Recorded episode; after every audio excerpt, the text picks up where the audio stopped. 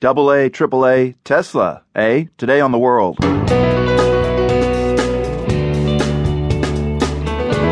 I'm Marco Werman. Tesla already makes an electric car. Now it wants to power your home with a battery that stores solar power. I'd love to have a, a battery that will provide power when we don't have it. But will the price be too steep?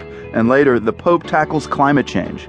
It is the sincere hope of many people I know that Pope Francis, speaking out on this issue of climate change, will compel not just the average churchgoer, but also church leaders. Plus, a British comedian goes after a company for body shaming only to get this dismissive tweet from the CEO. Why make your insecurities our problem? Winky face emoji. That's all ahead today on the world.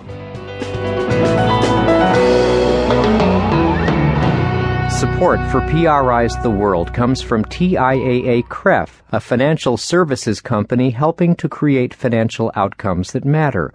Learn more at TIAA.org. I'm Marco Werman, and this is The World.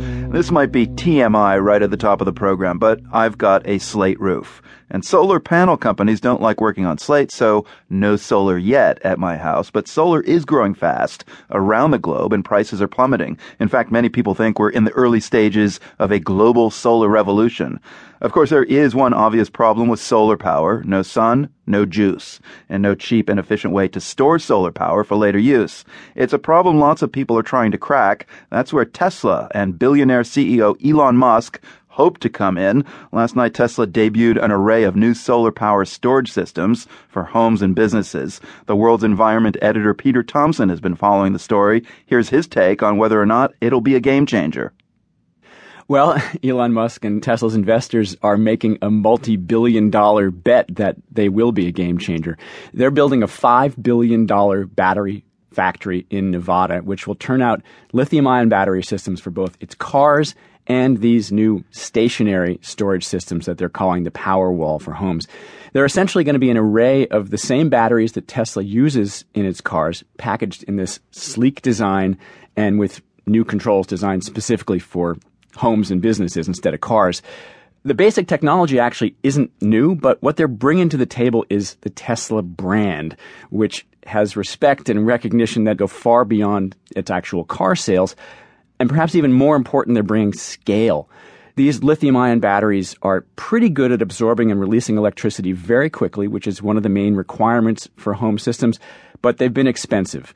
And with this new factory, Tesla is hoping to bring costs down by 30%, which could be a game changer. So, is it the cost issue the answer to why this hasn't happened before? It's part of the issue. I mean, people have been using batteries to store electricity, solar electricity, and wind on a very small scale in specific situations, mostly off the grid. But there have been a few big reasons it hasn't yet taken root more widely, and, and one is that the batteries just have been relatively expensive mm. and, frankly, relatively clunky to use, not that reliable. That is starting to change. Also, people are paying a lot more attention to the way the systems are managed than they used to, making them much more user friendly. That was one of the breakthroughs, actually, that the German inventor I spoke with a few weeks ago, Wolfram right. Walter, talked about, who's developed something called the Sonnenspeicher, which means sun storage for home solar systems. Now, Tesla hasn't said much about its management system for these home batteries, but remember, these are the folks that brought us the best car that Consumer Reports has ever reviewed. So I think we can expect that they're paying a lot of attention to how the whole system's going to work. Why a newfangled battery? Why not just feed the power that you get from solar and wind back into the grid? Well, a lot of folks are doing that, and that's the way the solar industry is largely grown in this country. But there are limits to how much intermittent solar and wind power the grid can take. So that's one problem. Also, some people actually have to pay more to buy the electricity back from the grid than they get paid for feeding it into the grid in the first place. So this changes that equation on both counts. So the battery would uh, release zero carbon emissions. But if you crunch the data and numbers, how does a home battery, like from beginning to end of manufacture, compare to oil or natural gas or coal? Well, that's one of the key things that people have really started examining, and there are certainly critics who say that these batteries do come with their own environmental impact, as do solar and wind. I mean, everything has an environmental cost, but the environmental costs of coal and oil and gas are massive and well documented. People are starting to do research into the environmental cost of this.